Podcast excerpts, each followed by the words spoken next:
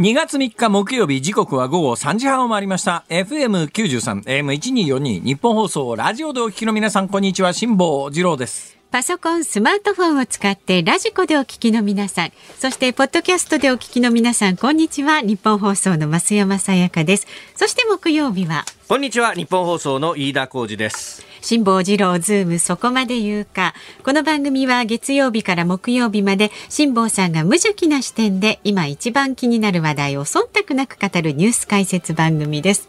今一番気になる話題、はい、えー、飯田浩司君が何か新作を持ってきてくれたんじゃない？いやないですよ。ないです。新作ってどういうことですか？そもそも論としてアナウンサーですから。五木ひろゆき。いや五木ひろゆきさんまた難しいところきますね。そうそう。あの今本当はね石原慎太郎さん言おうと思ったんだけどこれはいくらなんでもざらつくよな。いやざらいろいろざらつきます、ね、そうそう。あのいや個人を検証するという意味で、はい、あのリスペクトを込めてやっていただくのはいいんだけども飯田君のものまねが必ずしも、ええ、あの一般的的にリスペクトがあるというように思えないというね。ものまねはリスペクトですからね。ものまねがリスペクトなら別に石原慎太郎さんのものまねがあっても良さそうなもんなんだけど、やっぱりちょっと今これを聞くのは、いくらなんでも不謹慎のそしりは免れなかろうと、えー、こう思うとですね、やめといた方が無難だろうなと。そうなると、やっぱり五木ひろゆきさんだろう、同い年の月ひろゆきさん。そういうことになったわけでありますが、えー、猪瀬直樹さん。猪瀬直樹さんはご存命ですね。もちろんですよ。青島幸男さん。歴代都知事を挙げてきましたか、まさか。鈴木俊一さん、難しかろう。鈴木俊一さん、難しいですね、確かにね。美濃部良吉さん。公営ギャンブルは。これはね、あのね、多分ね、頑張ればいい水準になると思うんですけども、やっぱりあの、美濃部都知事が生きていた頃と、飯田君が生きていた頃と、時代が全く違うので。いや、私若いですからね、リアルに知らないでしょ。さすがに知らないですね。どうでもいいけど、飯田君。何ですか？舐めすぎじゃないか、番組を。なんでなんだよ、その武将髭は。いや、じゃあこれはもう朝剃ったところでこうなるんですよ、夕方まで来るとね。特にね。俺なんかね、あの、今日このスタジオに入ってきた飯田君を見てたね、あの、路上生活の方のような雰囲気を醸し出してるのはどうしてかと思って、一応ジャケットは安物っぽいんだけど、ジャケットはジャケットだし、ズボンは履いてるし、ヨレヨレだけどシャツは着てるし。ヨレヨレだけじゃない。うん。ネオ期間が満載な感じがします。これだ、あの、大体ね、目が赤いんだよ。白目が赤い上にね、白目が赤い上に、とんでもなく武将髭が生えてる。今ちょっと鼻毛もね。鼻毛も、最低だろ、本当に。ちょっと、ビニール左右うがつような見方しないでください。今日は辛坊さんが綺麗な格好してるから。辛さんはまた今日スーツなんか着てるからうるさいな。うるさいな。上戸せで。またどうしたんですか今日岸本さんスーツにネクタイまで締めてなんか。あ今日ですか？今日はの土曜の朝みたいな感じこういうね、今日はね、吉田由紀ちゃんにどうしても見せようと思ってですね、この格好で来たら、そういう時に限ってこないんだよ。今日ちょっと早めに出発していきました。現れないってどういうことこれ？本当に人が気合を入れて一応ねスーツだって持ってるっていうところを見せないと、えー、私なんかあのテレビ見てる人は長年テレビで私を知ってる人は、はい、スーツ姿というのが一般的なんですよ、みたいですね。だけどこの番組のスタッフの皆さん私がスーツ着てくると なんか異様なものを見る目つきで見ますよね。私がスーツ着てきたらそんなにおかしいですか？いやいやいやおかしかないんですけど、いやでもねそのありがたいことにあの私はあのスーツ着てる姿というのが一般的なイメージとして定着しておりますから、まあ、そもそも関東地区で知名度が低い上に、スーツ姿が定着しておりますので、スーツ着てないと、まず絶対に顔バレしないですね。おはい、そうですか。声かけらんないですか？たまにスーツ着てると、はい、うん、それでも1万人に1人ぐらいは、なんか、あ、この人気がついてる。関西はそういうわけいかないですからね。関西はさすがにローカル番組を分厚くやってましたから、関西での知名度は相当なもんなんですよ。自分で言うのもなんですから。だけど、それでも関西でも、スーツ着てないとまず言われないですね。あ、そうですか。スーツ着てると100%バレますけど、スーツ着てないと、うん、100人に1人ぐらいですね、認知、認知件数。はい。認知件数といえば、え、なんすかどうぞ。いやいや、格好でいろいろ。そうなんです。イメージってそういうイメージなんです。だからイメージってね、世の中を動かす最大の原動力だなと最近思うんです。今日の夕刊見たら、はい、今日の夕刊の、まあ、各紙出てますが、読売新聞の一面、読売新聞は一面トップに持ってきてますけれども、うん、毎年恒例の、はい、去年1年間の刑法犯の認知件数、はい、これ認知つながりで今つながったわけですよ。ね、さっき認知って言った瞬間に、これが思いついたんですね。ね 思いついたっていうか思い出したんですよ。で、去年の刑法犯の認知件数というのは、もうここ何年も毎年毎年凶悪犯罪減る一方なんです、はい、減る一方って変な言い方だな。いいいいんですよね。いいじゃあまあそれを減る一方っていうとなんかあのネガティブな雰囲気ですからとにかく減ってるんですよ。どんどん減ってます。ありとあらゆるほぼ全部の刑法犯が凶悪なところで言うと殺人から、はい、殺人から万引きに至るまで、うん、えー、まあ、万引きが軽いと言ってるわけじゃありませんよ、はい、まあ、まあ重大な犯罪ですけれども、でもまあまあ、殺人ほどではないわけで、うん、でその重大犯罪からそうでもない、まあ、重要犯罪含めて、件数激減してんですよ。ところがね、治安どうですか？日本の治安はどうなってます？っていうイメージ調査をすると、はい6割ぐらいの人が悪化してるって言うんですよ。いや、でも犯罪自体の件数は激減してるんですよ。もう10年、20年前に比べりゃ激減と申し上げてもいいぐらいデータ上減ってるんだけど、で去年と今年比べたってまた減ってんですよ。でずっと減り続けてるんですね、日本の刑法犯は。それなのに、一般の人に治安どうなってますって聞くと、いや、日本の治安は悪化してるって、みんなこう答えるんですよ。肌感覚とずれてるんですよね、そこね。なんでなんだろうな。うんうん。まあ、あの、なんというか、こう、センセーショナルっていう言い方しちゃいけないとは思うんですけれども、まあ、そういう、こう、目立つ犯罪が多いとですか、凶悪犯罪を社会面等々でデカデカと報道するっていうのは、昔からだからね。で、日本だけじゃないからね。で、アメリカのローカル番組なんか本当ひどいよ。日本のテレビも大概ひどいけれども、アメリカの地方のニュース番組なんか、ね、あのー、英語でね、なんだ、なんだっけな、まあ、英語を日本語に翻訳したのは覚えてるんですけど、これまあ、ちょっとした掛け言葉になってるんですけど、血が流れるとリードになるっていう。まあ、ブリードとリードをかけた英語があるんですけど、血が流れるとリードになるっていう英語の格言があるんですね、この業界の、放送業界の。だから、アメリカのローカル番組なんて全部、死体ゴロゴロみたいな、凶悪犯罪発生すると、アメリカのローカルテレビ局の人間は万歳三唱で取材に行くっていうぐらいな、アメリカストリンガーっていう制度がありますから、えー、日本でも、まあ、最近外注に頼る頻度すごく高まってますけどね、放送業界はどこも、社員本当に少なくて、皆さん外部の人にっていう、そういうの高まってますが、アメリカなんか基本的に、あの個人営業の、個人営業のカメラ一つ構えたような、かか、うん、パパラッチに近い感じですね。うん。それで、もう、警察無線24時間聞いてて、はい、警察無線聞いてて、殺人事件だとか火事だとか飛行機落ちたとかっていうと、うん、もうアクセル全開でぶっ飛ばしていって、そのビデオカメラで撮って、それを放送局に持ち込んで、うん、えー、この映像何万円みたいな商売が当たり前に行われてますから、うん、まあそのスクープ合戦ですね。で、自社でスクープを仕掛けるんじゃなくて、はい、その手の人たちのの持ち込みスクープで、で朝から晩までもうテレビは凶悪事件で溢れてるっていう、そんな状況なんです。で、日本も昔からその傾向はありますから、だからメディアの視線、視線及び姿勢が昔に比べて、もう凶悪事件をセンセーショナルに取り上げるからということでもないんですよ。これ昔からですから。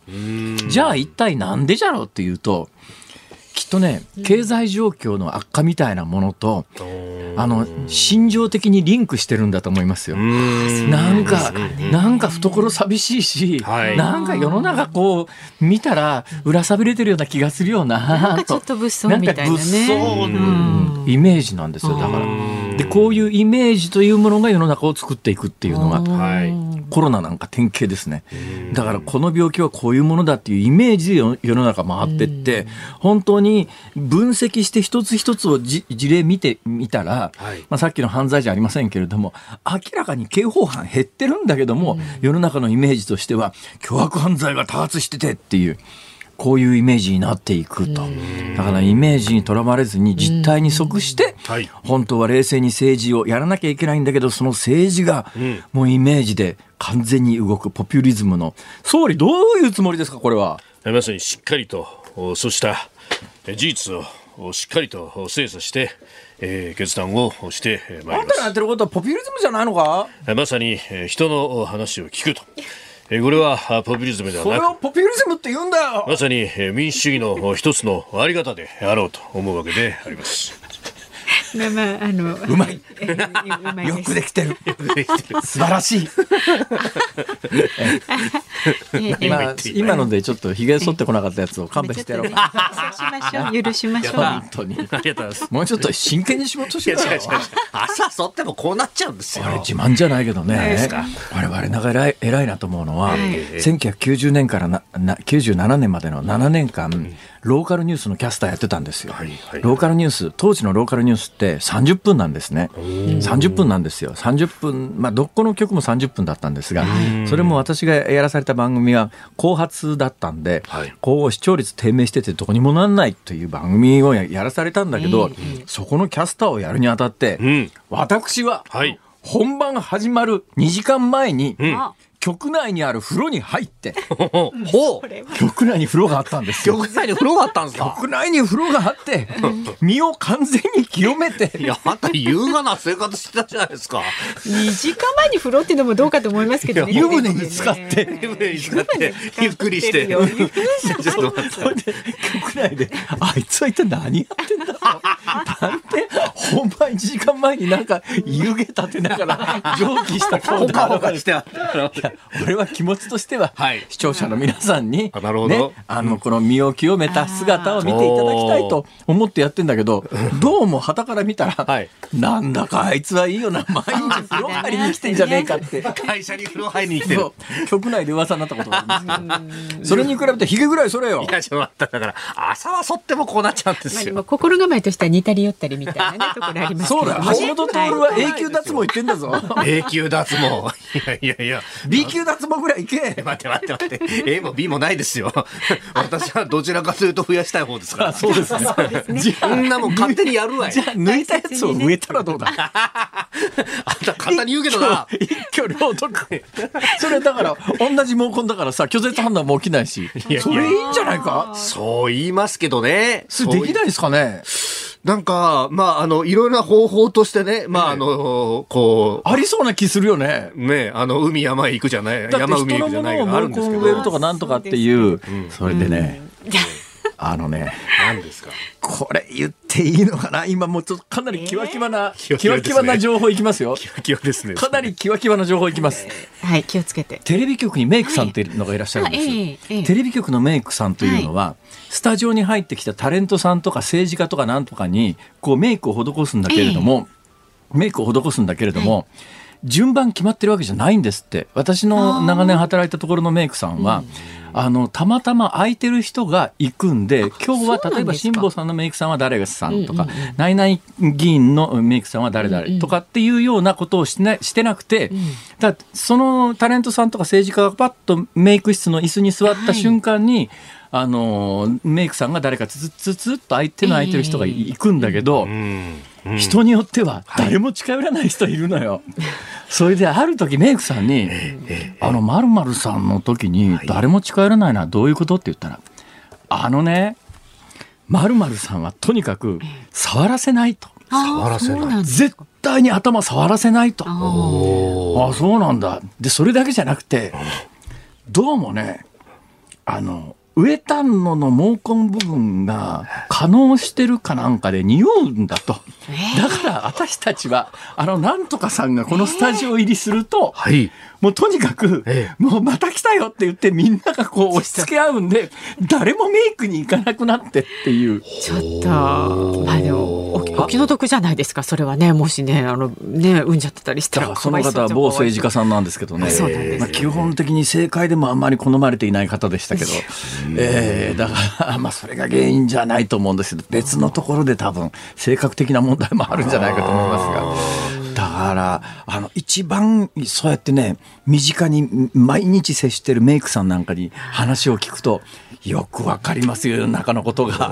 メイクさんに嫌われね、新田君もちゃんと。というかね、そう、そう、そういうこうね、あの、いろんなこう噂話とかも聞くと、やっぱこうナチュラルな方がいいのかなとかね、こういろんなことだからそれね、だからあの、全然違うものを植えると毛根定着しないですけど、自分のヒゲの毛根を植えるんだったら免疫的に OK じゃないか？いやまあまあでヒゲの場合はほらね硬いし違うか。大体ホルモンが違うか成長させるホルモンが違うから飯田君の場合はヒゲだけなんかほとんどでんすけスイカみたいになっちゃった。待って待って待って待って。でも確かにねこれ男性ホルモンがっていうのはこうよく言うじゃないですか。だよね、ね、そうそうそうそうそう。だからまあねこういろんなところから持って行ってっていうのはなんかあるらしいんですけど。ちょっと飯田君いいですか？もう45分なんですよ。そうですね。あの雑談の時間じゃないですからねだけじゃないと思うんだけどな、じゃ株と為替をしっかりと。はい、はい、えー、東京株式市場日経平均株価5営業日ぶり反落でありました。昨日と比べ292円29銭安い、えー、2万7241円31銭で取引を終えております。まあ、昨日まで4営業日連続上昇という反動で利益確定の売りが優勢となりました。えー、それからアメリカの IT 大手メタ。まあ、あのフェイスブックですね、前のね、はい。はいえー、この会社の決算で失望が広がったということで、メタがやろうとしてた、うん、あのものすごい一時期あの流行ってニュースになった、えー、電子マネーやめちゃうって話が、やめちゃうってなった瞬間に、ほとんどニュースになってないんだけど、うん、あんだけやるやる、なんかリブリブロとかなんかリブラだったかな、なんかそんなリブロとかリブラとかいうやつですね。大々的にね、あんだけやって、いつになったら、あのフェイスブックの電子通貨がと思ってたら、いつの間にかもう、あれ、やめちゃいましたって、えー、やめちゃったのかよっていう、そういう話がありました。ね、そんなことも影響してるのかもしれないですね。えー、為替は1ドル114円55銭付近、昨日と比べ25銭ほどの円高となっております。ニッポン放送辛坊治郎ズームそこまで言うか。この後は昨日から今日にかけてのニュースを振り返るズームフラッシュ。4時台は辛坊さんがセレクトしたニュースにズームします。番組では今日もラジオの前のあなたからのご意見お待ちしております。メールは zoom zoom アットマーク 1242.com 番組を聞いての感想はツイッターでもつぶやいてください。ハッシュタグ漢字で辛坊治郎、カタカナでズーム、ハッシュタグ辛坊治郎ズームでつぶやいてください。で、今日のズームオンミュージックリクエスト、最近大喜利リクエスト化してますが。えー、そうですね。目の前に飯田浩司君がいた時に聞きたい曲。えー、どういうことですか？目の前に飯田浩司アナウンサーがいた時に。喫茶店に座って、ふっと顔を上げたら、あ、飯田君だっていう時に。さあ、どんな曲が来るかな。楽しみ。俺、そういうところで声かけられたことないですからね。あ、そうなん一切ないです。あ、まあ、ラジオだから顔バレしにくいかもしれないけれども。でもね、喋りゃわかる。電車の中乗ってると、完全に背景に溶け込む自信がありますから。ああ、わかるわかるわかる。わかるわかる。くたびれたサラリーマンとして。うん、そうだよね。背景に溶け込む、うん、沈み込む。まあ、いろんな表現ですね。沈み込むってどう？さあ、ズームそこまで言うか。この後は最新のニュースにズームします。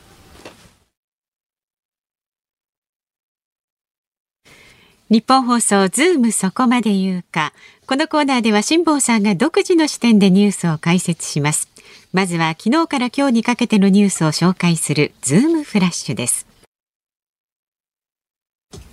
政府はまん延防止等重点措置をめぐり東京や愛知など13の都県について今月13日までの期限を延長する方向で検討に入りました来週自治体の意向も踏まえて延長するかどうかを最終判断しますが延長する場合今月27日までとする案が浮上しています。緊迫するウクライナ情勢をめぐりアメリカのバイデン大統領は2日東ヨーロッパなどに3000人規模のアメリカ軍を派遣する命令を出しました。これを受けてロシアの外務次官は軍事的緊張を高め政治的な決定の幅を狭めると批判しました。中国の北京市当局は明日4日のオリンピックの開会式を前に市中感染が見つかっていたオミクロン株について基本的に抑え込んだと発表しました。1月15日以降北京市内では115人の新型コロナの陽性者が確認されていますがそのうちオミクロン株は6人にとどまっているということです。セブンアイ・ホールディングスが傘下の百貨店そごうそして西武の売却先を選定するために実施する入札に三菱地所と三井不動産が参加を検討していることが分かりました。東京大学大気海洋研究所と弘前大学などの研究チームはアサリの貝殻にわずかに含まれる元素ネオジムから産地を識別する手法を開発したと発表しました。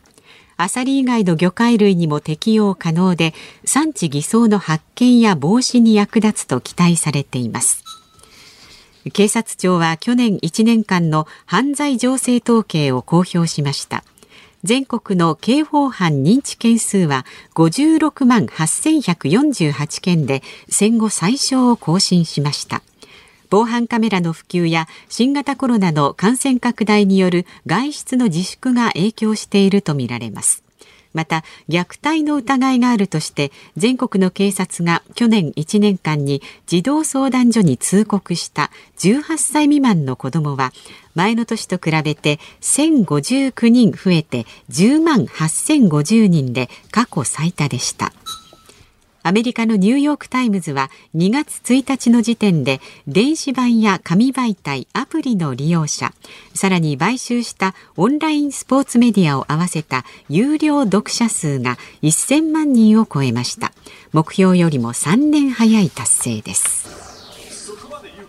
はい、えー、東京大学大気海洋研究所と弘前大学などの研究チームはアサリの貝殻にごめんなさい。東京大学大気海洋研究所と弘前大学などの研究チームはアサリの貝殻にわずかに含まれる元素ネオジム、うん。あの元素ネオジムってあのアナウンス業界でですねコンパウンドっていう。い。まだによくわからないんですけどコンパウンドでいいんですよねあれ。なんか続けて喋るのをコンパウンドっていうんですが、はい、えー、確かに原稿はこれ元素ネオジムって書いてあってそれがか鍵括弧入ってますから元素ネオジムって読んでもおかしくはないんだけど、うん、ネオジムという元素ですから。ああそういうことか。えー、ええもしかして飯田君文系？そう文系土文系です。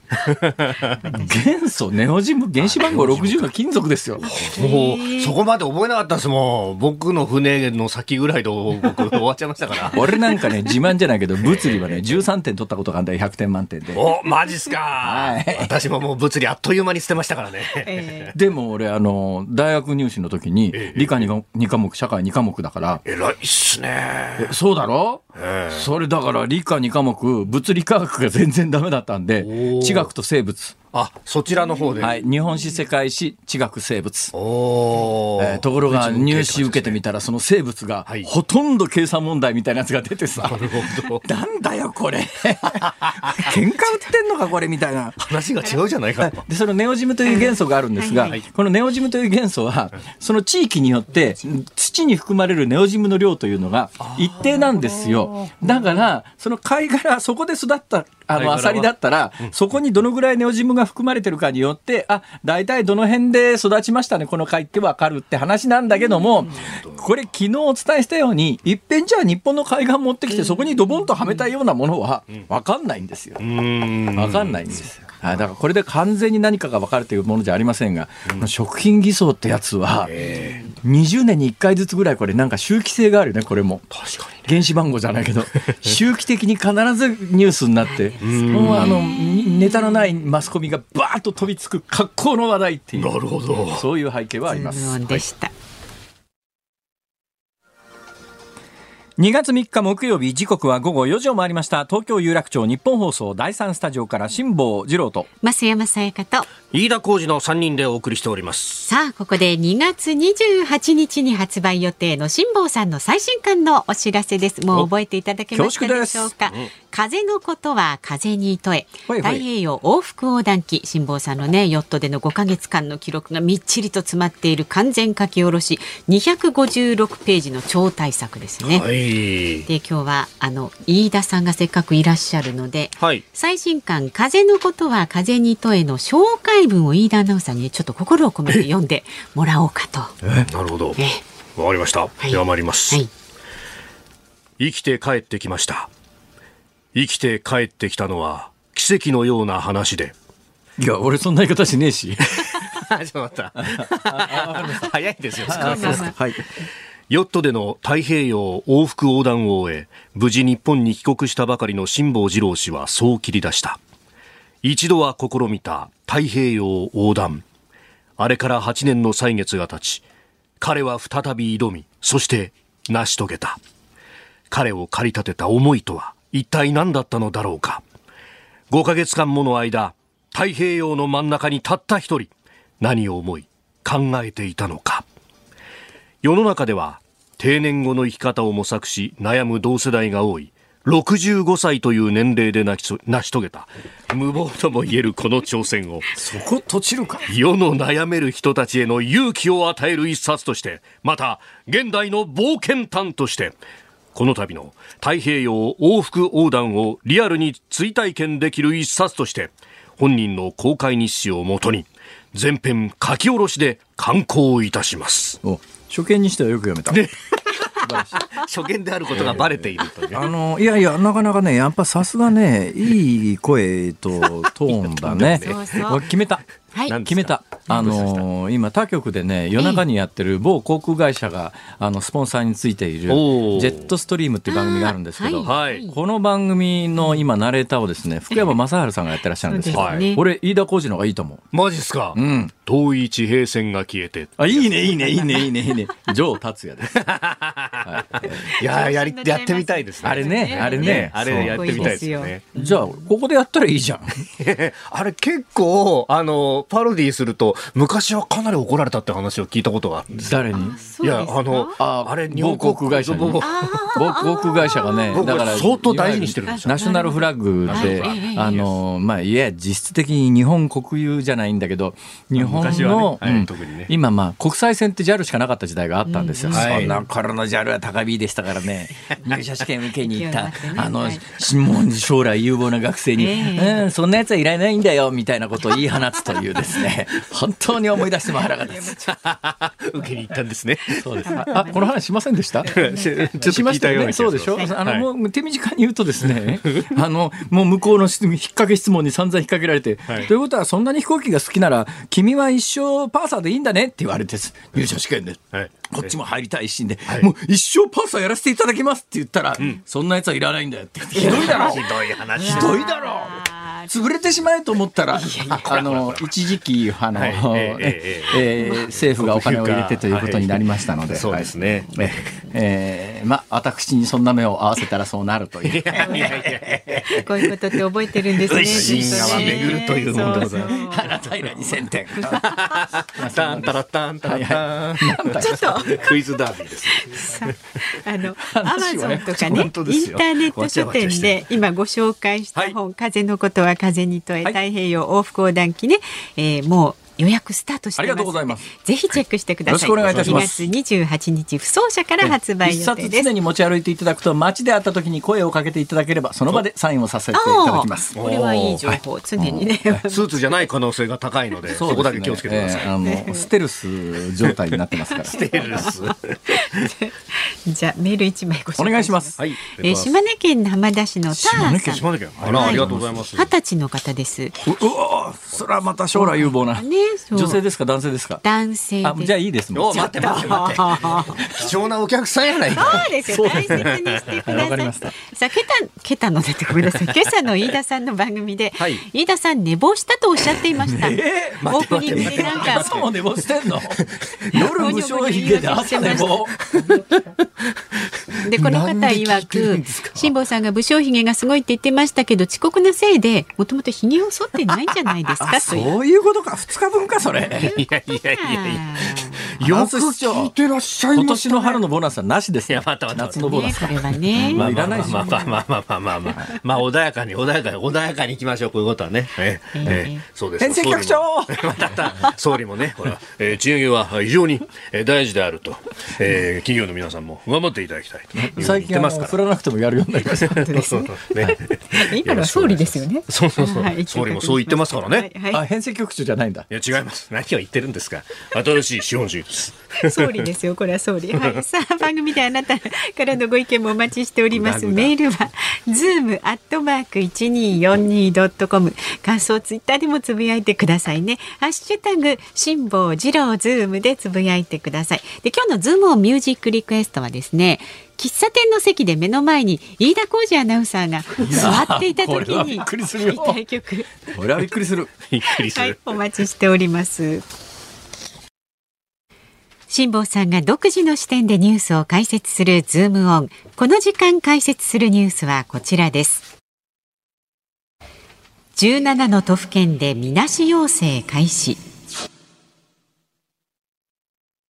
新型コロナウイルスのオミクロン株の急拡大を受けて陽性者の濃厚接触者となった同居家族に発熱などの症状がある場合検査をせずに医師の判断で陽性者とみなすことができる仕組みを東京や神奈川、大阪、福岡など17の都府県が始めたことが分かりました。もうすでにね、はい。みなしみなし陽性関連で、うんうんうん、えー、大阪なんですがあのただみなし陽性なんだから、はい、ごめんなさい。あの今カフ上げてなかったんで途中からしか聞こえなかったと思いますけれども。みなし陽性なんですけど、はい、要するに確定診断してないわけですよ。ね、で毎日、はい、ほらドラムロール入れてでででで今日の感染者数がドンえ 入ってない。入ってない。ないあのドラムロールをあたかも入れたいかのような演出で毎日ね東京の感染者数何人とかって言ってるメディアがありますけれども、はい、あれ末尾の一桁まで数字出てますよね。うん、ね。だけどみなし陽性って検査しないわけだから、それいわゆる普通の風邪とコロナとの厳密な区別はつかないわけですよ。で、これ数字上、あの、ででででででででドンね !2 万3689人みたいな。フィクションです。この、いや、それ最後の一桁まで出すときに、はい、それ見えないし陽性の人、入るわけ？入らないわけ？っていう。昨日の報道では入ってましたよね、でまあ、その数が500何人だから、体制には影響ないんだ、これだけ感染が広がってるんだ。というようなですね、えー、ことに皆さんなってましたけども。それ乱暴すぎないか？なんかすごく乱暴な気がするんだよな。はい、というか、うん、うん、そもそもそれって要するに数字として発表することにどれだけの意味があるんだということになりつつあるよね。えー、で実は私今日あの明日公演がダブルであったりなんかするんですが。ほうほう。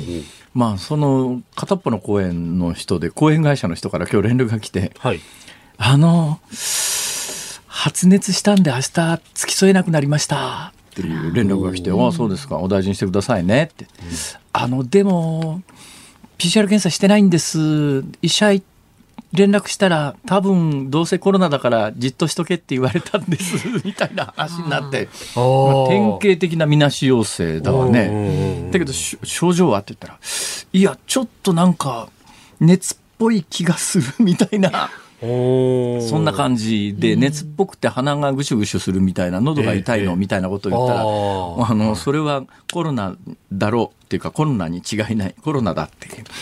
となるとね世の中で今の段階で、い、わゆる従来型の風邪症状出た人は基本オミクロンというふうに判断されると見て間違いないよね。うんね、ね、うん、そうだよね。例だとそういうことになりますね。ねはい。そうすると裏を返せば、裏を返せば、オミクロンって、はい、風邪じゃねえのかっていう理屈になるよね。それを実質的に公的機関が追認し始めたとも取れる。そうでそうなんですよね。だよね。うん、うん、これ臨床やってるお医者さんとかに行くと、まあ、あのワクチンを2度打ってるとか、まあね、あの基礎疾患がないとか、まあ、そういう条件はつきますけどそのそういう方の場合は確かに今おっしゃったような喉、鼻そして熱が出ると、まあ、熱は39度ぐらいまで出ることもあるということなんで、まあ、軽症といっても、まあ、それは大変は大変なんですけど、まあ、ある意味結構きつめのインフルエンザっぽい症状が出るんだっていうふうに言うお医者さんもいるんですよね。まあ、あの今日新聞ざーっと読んでたら、うん、一部の報道ではあの専門家の感覚で言うといやインフルエンザの方がきつくね？みたいなことを言ってる人もいらっしゃってるようですが、えー、そんな状況の中で私がもし感染した場合には私即入院です。はい、ベッドを埋めて一つ埋めることになります。はい、65歳以上ですから、だからまあいわゆるハイリスク、だから症状がなくても。はい、現状そうなってるみたいですね。だから、えー、それ医療逼迫するよ、そら。症状ないって65歳以上だからっつって、まあ俺もまあ最近左手が頭より上に上がらなくなっちゃったりなんかしてますから、あちこち傷んでますよ、そら。ちょっとずつ。まあちょっとずつ傷んでますから、うんまあ重症化したら命に関わるよねっていう危機感はもちろんあるとは言いながら、でも湯やピンピンしてんのに、それは腕立て伏せの一つもしたろかいぐらいな、下手したらもう逆立ちしてラーメン食うたろかぐらいなね、状況の患者で、病院のベッドを埋めていくっていうのは、あの果たして合理的な判断なんだろうかって、つくづく思うんだよね、俺。なんかそろそろ考え直した方がよくなくねって、はい、私はそう思います。臨床でハイリスクだという人に対して、まあ、それって普通の医療なんですけどね。まあ、そうなんです。だから、あのどこの国でも当たり前にやってるようにその人の病状に応じて、はい、あの手当てをすればいいと、えー、いうことなんでそうなっていないからあの病床が逼迫すると、だから現状における日本の医療の逼迫というのは病気によって引き起こされているのではなくて、その病気をめぐる制度によって引き起こされている社会的混乱であるという見方もできると、えー、そんな中ですね今まで最大の、はい、最大のではありませんが大きな問題の一つになっていた濃厚接触者の待機問題っていうのがありまして、はい、これもあのみなし陽性と同時にですね変更されます、どう変更されるかというと今までですねえー、だ例えばまあ子供が発症しました、はい、子供が発症すると、まあ、あの基本発症した人は、感染者は10日間の療養なんですね、はい、10日間の隔離ですよ、はい、えー、だけどそれ濃厚接触で自分うちの息子感染したからって言って、うん、お母さんがつきっきりで看病してました。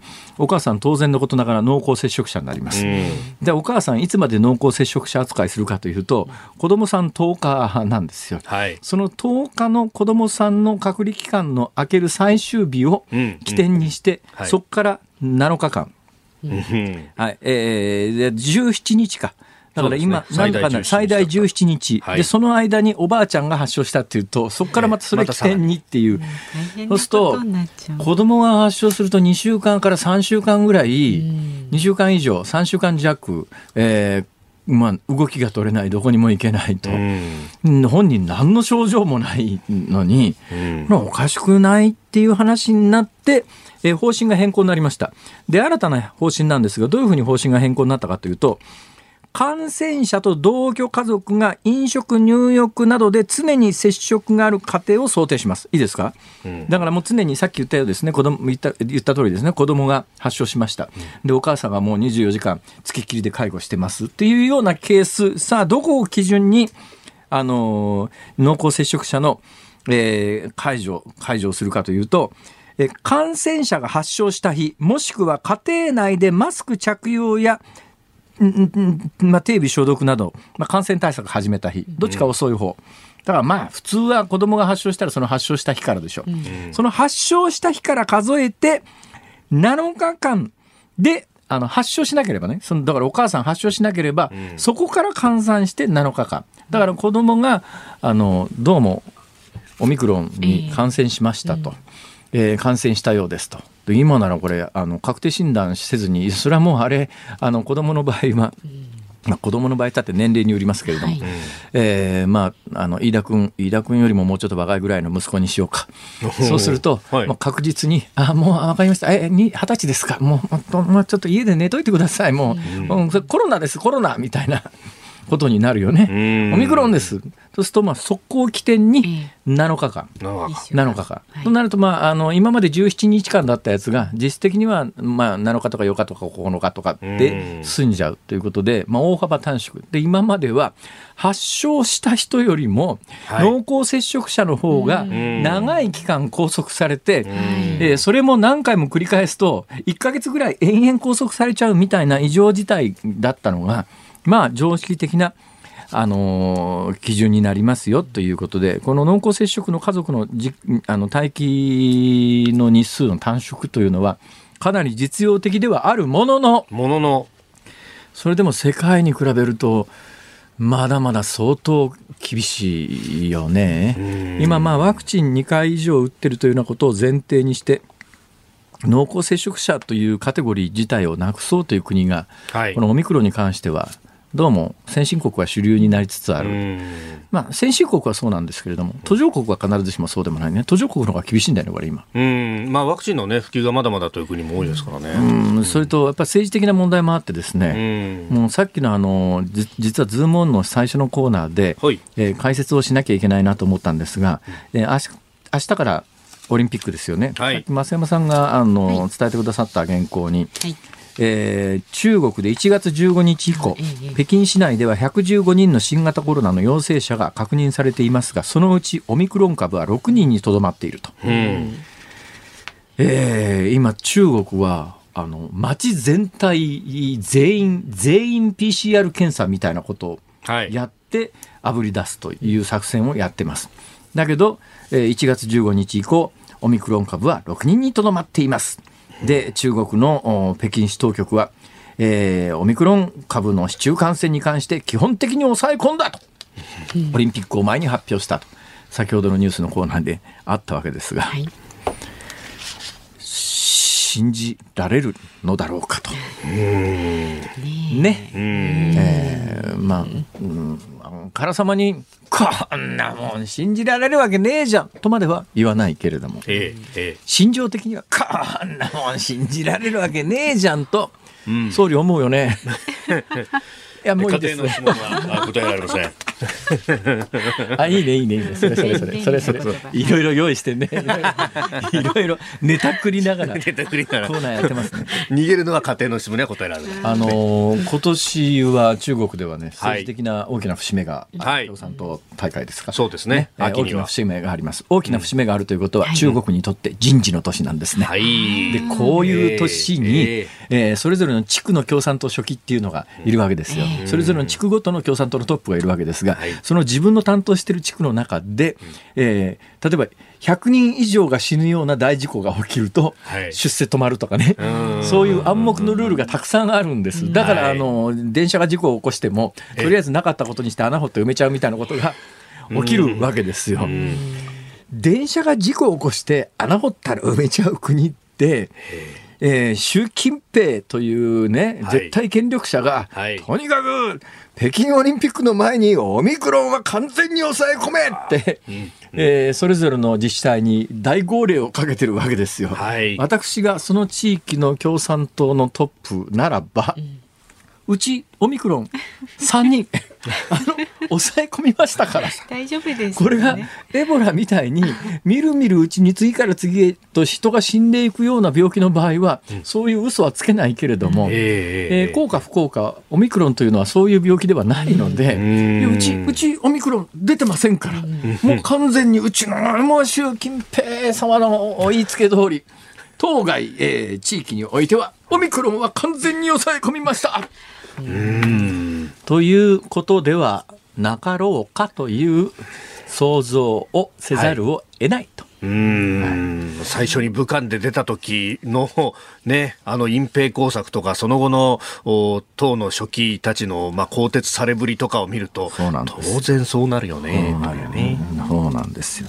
えー、それで、えー、今、訴状に上っているのがですね、はい、あのー、まあ、緊急事態宣言に関して言うと、えー、これは明らかに国会答弁を聞いてると、あの首相はちょっとまあやりたくないっていう感じ。でこれに関して比較的冷静にものを判断してるのかなと思いますが、はい、現状のまん延防止に関しては、うん、えー、延長するという大きな方針が出ておりますが、はい、ただこれまん延防止って聞いてんのかうん。人、ね、人の流れがどこまでっていうようなところとか、あとそのね、子供からのっていうことを考えると、じゃあ飲食店閉めたところでこれは意味があるのかね、というような疑問は当然ながら出てきますよね。そう。でそもそもそうやって抑え込める病気なんだろうかっていうような、はい、で冒頭お話ししたように、現状もあの PCR 検査せずにお医者さんの判断で、あえ喉が痛い、え鼻水が出る、あ熱がある、オミクロン。これそうなんですか先生。検査は？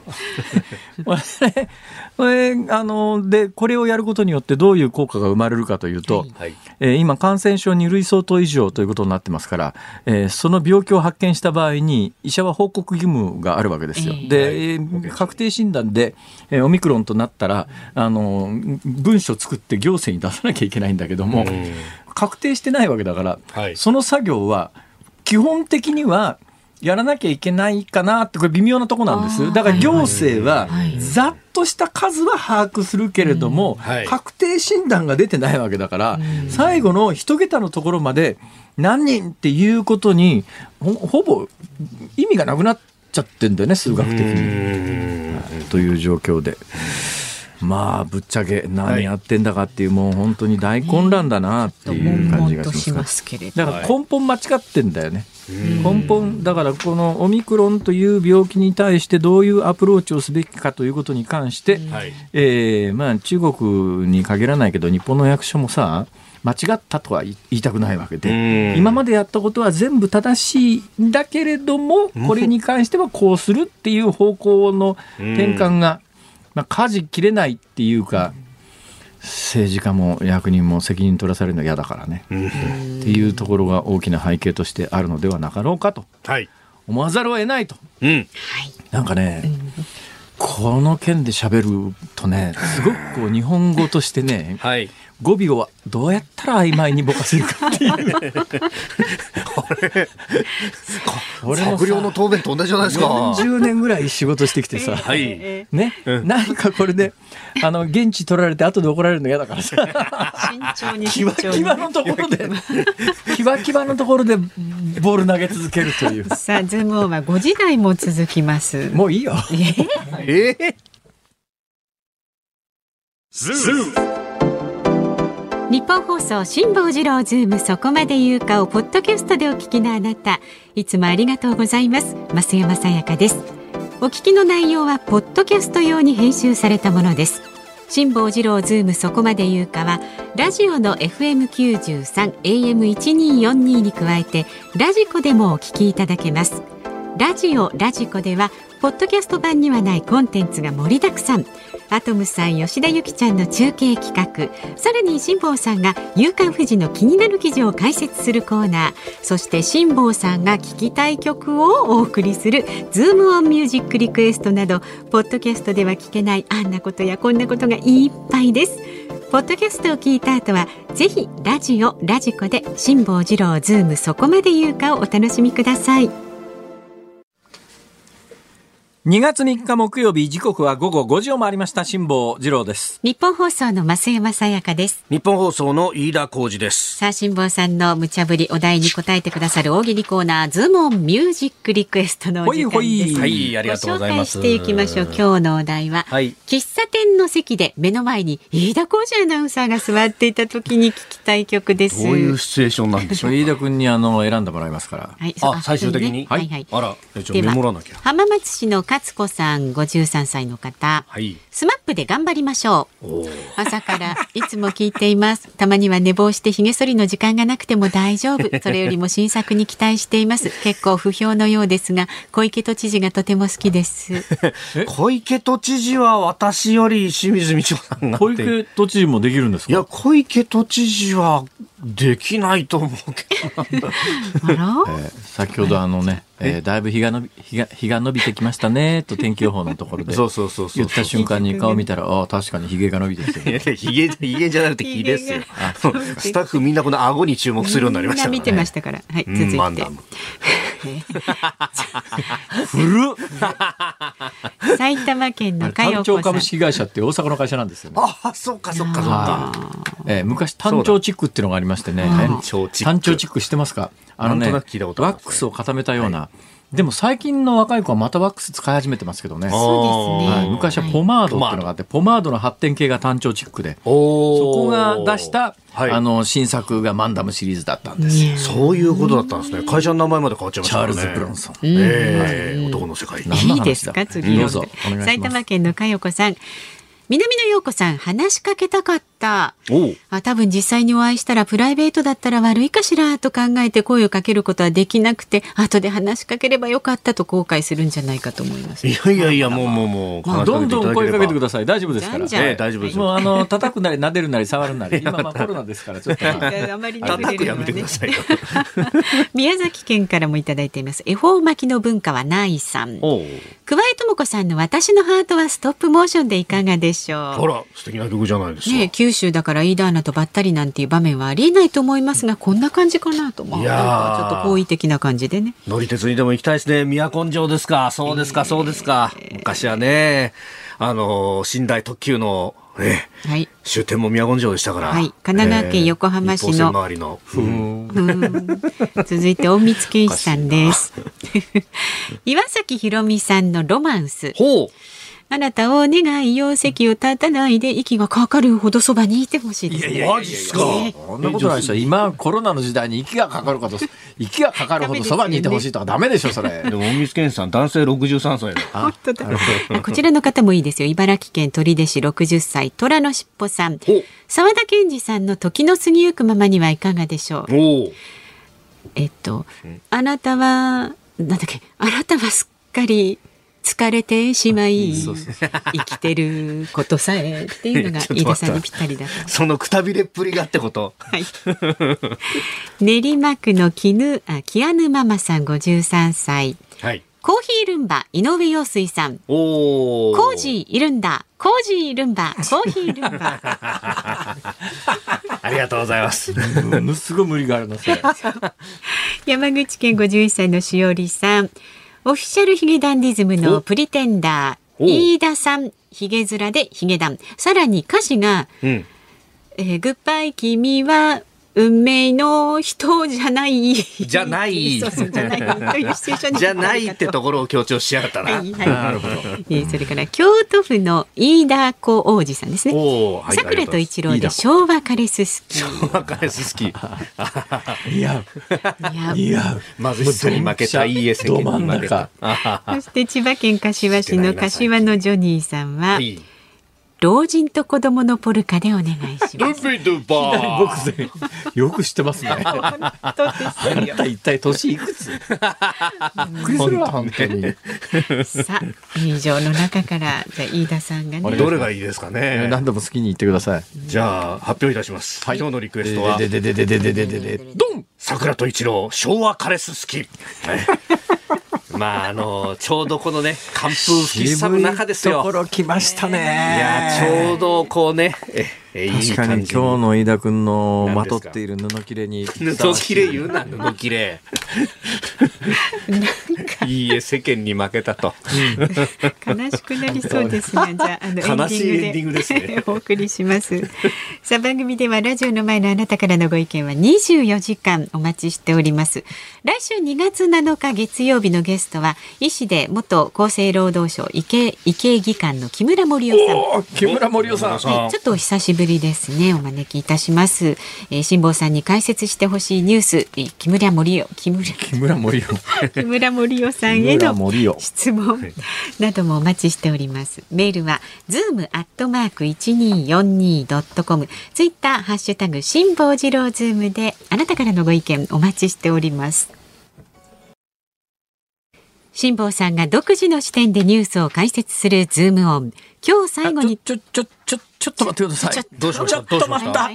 えー、その前にですね、うん、先ほどあのメールのコーナーで中途半端に申し上げて今あのニュースのコーナーでもあったんですが、はい、東京都が従来のえー、緊急事態宣言の発出条件を変えたというのが、これちゃんと伝えとかなきゃいけないなと思います。はい、あの従来はですね、いくつか指標がある中で、よくあのマスコミがクローズアップしてるのは、えー、入院、普通の入院ですね、はい、病床、コロナ病床全体のどのぐらい埋まってますかと、でコロナ病床どのぐらい埋まってますかというと、えー、ここ数日間で東京都は50%を超えて、もともと緊急事態宣言の発出要請の基準というのが、まあ、病床使用率50%っていうのになってて、あれもう50%過ぎてるのになんで緊急事態宣言発出しないんだよっていう話なんだけど、はい、どうも新型コロナのオミクロン株というのは、従来のコロナとはだいぶ違うようなので、うん、あのかつての株の時に決めたえー、基準はちょっとどうもそぐわなくなってるんじゃないのということで見直しが行われて今ニュースの原稿にもありましたけれども、はい、えー、今後どうなるのかというと今まではとにかく、えー、コロナ病床の使用率50%というのが基準だったんですが、もうこれはすでに超えてるんですけれども、はい、さっきのニュース原稿にもありましたが、今日のこれもね、だけど東京都の重症者の数と、えー、それから政府の発表しているのと数が違うんで、当然重症病床の使用率も変わってくるんですが、はい、一応まあ今日の段階で東京都が発表している病床使用率っていうのは、えー、まだ一桁台の後半ぐらいですね。うん、えー、だもんで、えー、それを前提にちょっと聞いてください。で今後なんですが、はい、東京都が緊急事態宣言を発発す緊急事態宣言の発令を政府に要請する前提となる基準は、うん、重症用病床使用率あるいは入院患者に対する酸素投与が必要な人の割合、うん、酸素投与でこれね、酸素投与だけだと、うん、中等症と扱ってるところの自治体の方が結構多いんじゃなかったかな。だから、あの、重症と判定するためには、気管相関って言って、はい、管をこう、気管のところに入れて、強制的にこの酸素空気を送り込むみたいなことをしないで、通常の酸素マスクですね。はい、通常の酸素マスク。これがまあ酸素投与ですが、で、この入院患者に対する酸素投与が必要な人の割合が、えー、か、あるいは重症病床使用率のいずれかが30%から40%、まあ30%超になった時で、えーえー、まあ他の数字もこう勘案しながら決めますよと。えー、いうことなんですね。はい、だからまあ今まではとにかくコロナ病床の埋まり方が半分だと緊急事態宣言要請っていうのが重症病床の使用率です。えー、30%超。はいえー、いうことになった。まあ、おおむねそういうことです。はい。えー、いうことで。で、現状はまだあの一桁台の後半なんで、はい。今のままであのオミクロンに関して言うと幸いなことに今報道されているいろんな状況をこう総合すると他の従来のコロナの株に比べると、えー、あの感染してから発症するまでの時間が短いのと同時に発症してから回復するまでの時間もどうも短いと。いうようなことを含めるとこれがやっぱ30%超になるっていうのは相当今後感染者数が増えてこないとなかなかこの数字には到達しないんじゃないのかなっていう予想は立つよね。そうですね。東京都基準の重症者、うん、今、ね、現状7.3%ということですけどこれエクモつけるとかあ人工呼吸器まさにその気管相関するとかがない限りはこうはならないってことですからね。まあそうですね、えー、というようにあの基準が変わったということはちょっと知っておいてくださいねと。はい、いうことでもともと予定していたズームオンもいっちゃいましょう。はい、はい、では最後に特集するニュースこちらです。相場操縦の疑いで SMBC 日興証券の関係者を聴取。SMBC 日興証券の社員らが不正な株取引を繰り返していた疑いがあるとして東京地検特捜部が複数の社員から事情聴取していたことが分かりました。これあの証券取引等調査委員会も去年11月の頭に、まあ、強制調査を受けていると、まあ、いう旨、えー、日本経済新聞が報じたりなんかしておりましたが、まあ、今回もこの報道日経が走っているという形であります。これ私ね詳しく読んだんですが、はい。えー、何が違法なのかがよくわからないっていうか、どうも証券会社の関係者も、はい、えこれ違法なんですか？っていう、でもそんな感じだよね。まあその終値をベースにして、えー、投資家に対してまあ株大株主から預かった買い取った株を売るということがもともとその契約としてあったと。でところがその終値が下がっちゃうとこの、まあ、取り決めというか契約そのものがおじゃんになっちゃうので、えー、終値をの付近で買い注文を出して終値を高くあるいは買い支えたいというようなあところの取引があったのかということが、まあ、あ特捜部のいや今のイラクの説明を聞いて分かるのはかなり証券証券に関して詳しい人で、一般の人はちんぷんかんぷんだと思いますよ。簡単に言うとどういうことかというとですね、株式市場で株の売買ありますよね。はい、だけど、大株主がいて、もうすげえ量の株をドーンと売りたいと。だけど、それ株式市場に投げちゃうと、株暴落するので、こういう時にはどうするかというと、株式市場以外のところで証券会社が仲立ちをして、株欲しい人いますか？はいはい、欲しい欲しい欲しいって言うと、えー、ね、これぐらい固まったのを売りたいのに対して、このぐらい固まった買い手がいて、それじゃあ、市場を通さずに外でやるやりましょう、うん、この時に証券会社が一旦その大株主から株を買い上げてそれを欲しいっていう人に売って、うん、そこの利ざやで稼ぐんですよ、うん、そこの利ざやで稼ぐんだけど、その時にあの、売るときに株が下がると、証券会社が損するから、その基準になる価格を一定以上に高めるように、その、その取引が行われる直前に、証券会社の金を使って株価を上げたんじゃないのっていう話なんだけど、従来それは普通にやってることで、え、これ違法なんだっていうのが、ぶっちゃけたところで、今後事件になるのかな、これ。うん、まあ、何らかネタ持ってるから、これ、2か月後にこういうことが出てきたんじゃないかということがね、えー、証券マンたちの噂としてはあるみたいちょっとね、これは引き続き解説しないと分かんないと思いますから、ニュースが継続するようなら、もうちょっと、あの、ね、はい、分かりやすく解説します。はい、以上、ズームオンでした。